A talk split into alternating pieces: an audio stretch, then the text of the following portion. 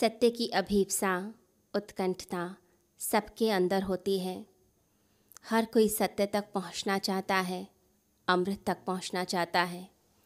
परंतु वहाँ पहुँचने के लिए हम शास्त्रों का सहारा ले लेते हैं, किताबों का सहारा ले लेते हैं, शब्दों का सहारा ले लेते हैं, जिन्हें जीवन का द्वार खोलना होता है, जिन्हें जीवन तक पहुँचना होता है, ज़िंदगी को सार्थक करना होता है।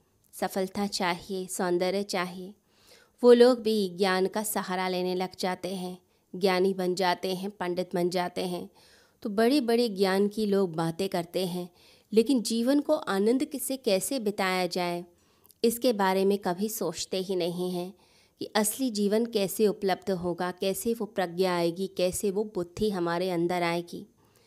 तो जो सब चीज़ों को छोड़ देता है, जो कहता है कि मुझे इस ज्ञान से अपने आप को निर्भर कर देना है। इस बर्डन को उठाकर बाहर फेंक देना है। इस बोझ को हटा देना है। जो अपने आप को शांत करता है, मौन की तरफ़ चलता है, शांति की तरफ़ चलता है। वह व्यक्ति जो अपने भीतर उतरने लग गया, असलियत में उसे ही सत्य की उपलब्धि होती है। तो हम कौन हैं, हम वो तो जानते नहीं हैं, लेकिन सारी दुनिया का ज्ञान लेकर बैठे हुए हैं। ये जो ज्ञान है, ये कुछ नहीं करता, बल्कि ये हमारे लिए प्रॉब्लम कर देता है। ये हमारे लिए समाधान लेकर नहीं आता, बल्कि हमारी ज़िंदगी में और प्रश्न इकट्ठे करके रख देता है। कहते हैं कि एक देश के प्रधानमंत्री का चुनाव होना था। तो चारों ओर से बहुत सारे लोग उस राज्य की, उस देश की प्रतियोगिता में भाग लेने आए। तो उस राज्य का नियम था कि जो सबसे ज़्यादा बुद्धिमान होगा, जो सबसे ज़्यादा इंटेलिजेंट होगा, बस उसी को ही प्राइम मिनिस्टर बनाया जाएगा। तो सब लोगों ने प्रतियोगिता में हिस्सा लिया कंपटीशन में हिस्सा लिया। उसमें से तीन लोगों का सिलेक्शन हुआ। अब उन तीन लोगों को इनविटेशन दिया गया कि तुमने जो राज्य की राजधानी है कैपिटल है, वहाँ पर आना है। और आने के बाद जो है, फिर तुमसे फिर कुछ प्रश्न किए जाएँगे, फिर जाकर चुनाव होगा। फिर फाइनल किया जाएगा कि प्रधानमंत्री कौन होने वाला है। अब वो लोग राजधानी की तरफ़ चल पड़े। अब मन में उनके बहुत सारे विचार आ रहे थे कि ये पता चल जाए कि वो प्रश्न है क्या। किस प्रश्न का मुझे उत्तर देना है? अगर पता चल जाए तो मैं बहुत आसानी से समाधान बता सकता हूँ, उत्तर बता सकता हूँ। तो तीनों के मन में यही बात चल रही थी। लेकिन जब वो राजधानी पहुँचते हैं, कैपिटल पहुँचते हैं तो जाकर बड़ी उन्हें हैरानी हुई कि बच्चा बच्चा जानता है कि उन लोगों से क्या प्रश्न पूछे जाना है, क्या पहेली रहेगी, क्या चीज़ उनके सम्मुख आएगी। तो जिस व्यक्ति के पास भी जाते, वो कहता, फ़िक्र मत करो, तुम लोगों को, तीनों को एक साथ ही ही राजा ने एक बहुत बड़ा भवन बनवाया है तुम्हारे लिए, वहाँ पर तुम्हें बंद कर दिया जाएगा। बाहर एक ताला होगा, उस ताले की कोई चाबी नहीं है, उस पर कुछ मैथमेटिकल कैलकुलेशंस है, कुछ अंक जो है उस पर अंकित है बस उस पहेली को सुलझाना है और द्वार को खोलकर बाहर आना है। अब उनके मन में ये बात आने लग गई, जो आए थे तीन लोग उनके मन में ये बात आई कि हम तो ताले के विषय में जानते ही नहीं हैं, हमने तो कभी इसके संबंध में कोई चर्चा भी नहीं की। ना ही हम चोर हैं, ना ही हम कोई इंजीनियर हैं। हमें कैसे पता कि कैसे ताला खुलेगा, जिसकी चाबी भी नहीं है, कैसे द्वार खोलकर हम बाहर आएँगे? लेकिन जीवन मरण का प्रश्न था। इतना बड़ा पद मिलना था, इतनी धन दौलत मिलनी थी। अब वो लोग सभी के सभी, उनके मन में बात आने लगी कि कैसे इसका उत्तर पता किया जाए। तो उनमें से जो दो थे वो बहुत ज़्यादा अंदर से उतावले हो गए। उन्होंने राज्य में जो जो एक्सपर्ट थे, उनके पास जाकर उन्होंने संपर्क किया। पता करने की कोशिश की कि ताला खुलता कैसे है, किस तरह से हम ताले को खोल सकते हैं और बाहर निकल सकते हैं। कुछ किताबें भी उन लोगों ने इकट्ठी कर ली और रात भर बैठकर पढ़ते रहे। जो तीसरा व्यक्ति था, उसने ये सब चीज़ें छोड़ दी। वह आराम से बैठा रहा, पूरे दिन उसने कुछ भी नहीं किया। इन दोनों को हैरानी भी हुई कि ये तीसरा व्यक्ति कोई प्रयास ही नहीं कर रहा है, कुछ तो प्रयास करना चाहिए। अब रात भर पढ़ते पढ़ते उन दोनों का तो हाल ख़राब हो गया। अब मन में दिन भर जो उन्होंने मेहनत की थी, रात भर जो मेहनत की थी, अब वो सारे विचार चल रहे थे।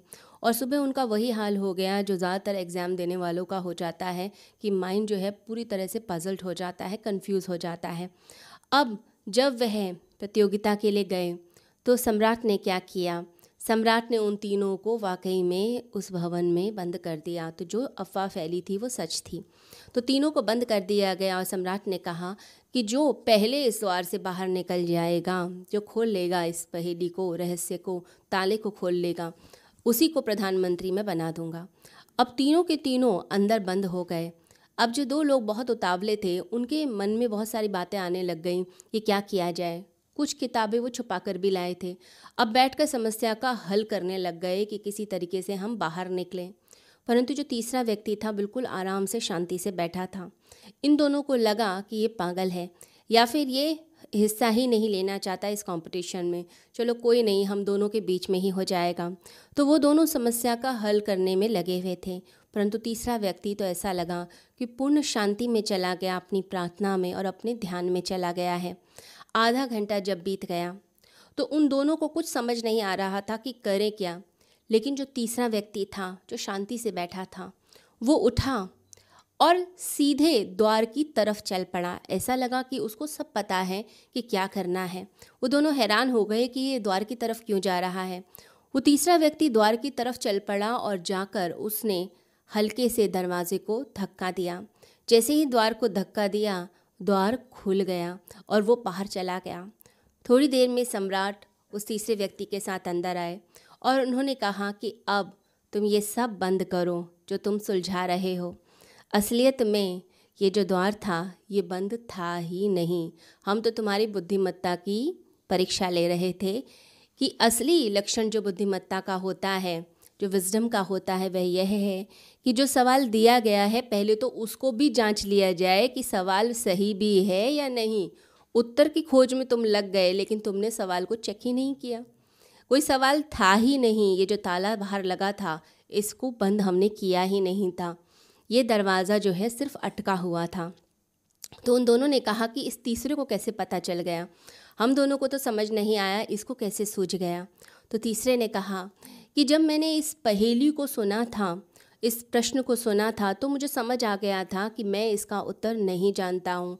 मेरा जो परिचित ज्ञान है, जो इन्फॉर्मेशन मेरे पास है, जो नॉलेज मैंने गेन की हुई है, उस परिचित ज्ञान से इस अपरिचित प्रश्न को, पहेली को सुलझाया जा ही नहीं सकता। मैं कितना भी प्रयास करूँ, सारी दुनिया का ज्ञान भी लेकर आ जाऊँ, लेकिन फिर भी ये पहेली का कोई उत्तर नहीं था। तो मैंने सोचा जिसको नहीं सुलझाया जा सकता, उसके लिए मैं क्या करूँ? तो क्यों ना मैं अपने आप को निर्भर ही कर दूँ? क्यों मैं अपने मन में टेंशन रखूँ? क्यों मैं स्ट्रेस रखूँ? मैंने ये सारा तनाव उठाकर फेंक दिया और मैं हल्का हो गया। मैं जब शांति से बैठा हुआ था अंदर तो अंदर से अपने आप एक आइडिया आया, अपने आप ही सूझा कि ये द्वार बंद भी है या नहीं, या ऐसे ही पहेली रख दी गई है। और मैं जब गया और देखा तो द्वार तो खुला ही हुआ था, वो तो बंद था ही नहीं।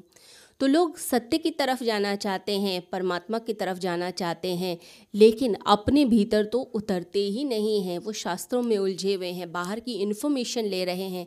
लेकिन अपने अंदर का जो सोर्स है, जो आनंद का सोर्स है, उसकी तरफ़ तो मुड़ते ही नहीं हैं, उसकी तरफ़ तो चलते ही नहीं हैं।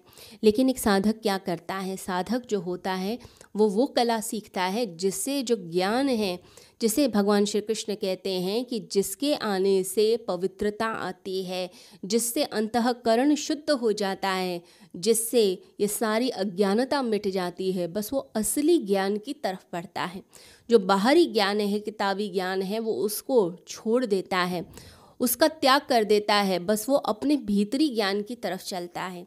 हम सारी दुनिया का ज्ञान इकट्ठा कर लेना चाहते हैं, सब कुछ प्राप्त कर लेना चाहते हैं लेकिन हमें यही नहीं पता कि हम हैं कौन, हम कहाँ से आए हैं और हमें जाना क्या है।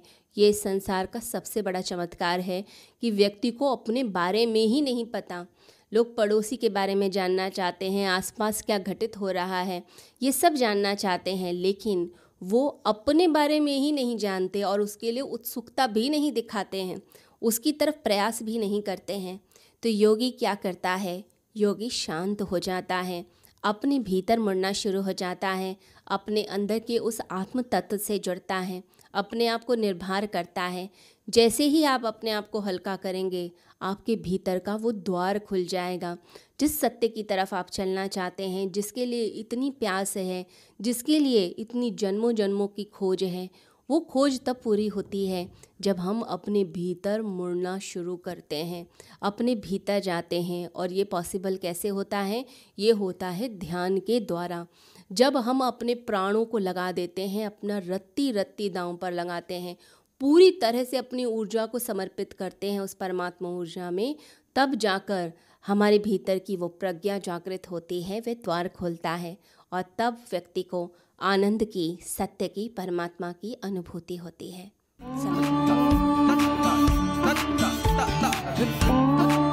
शिवरात्रि वाले दिन एक बहुत बड़ा आयोजन यहाँ होने वाला है।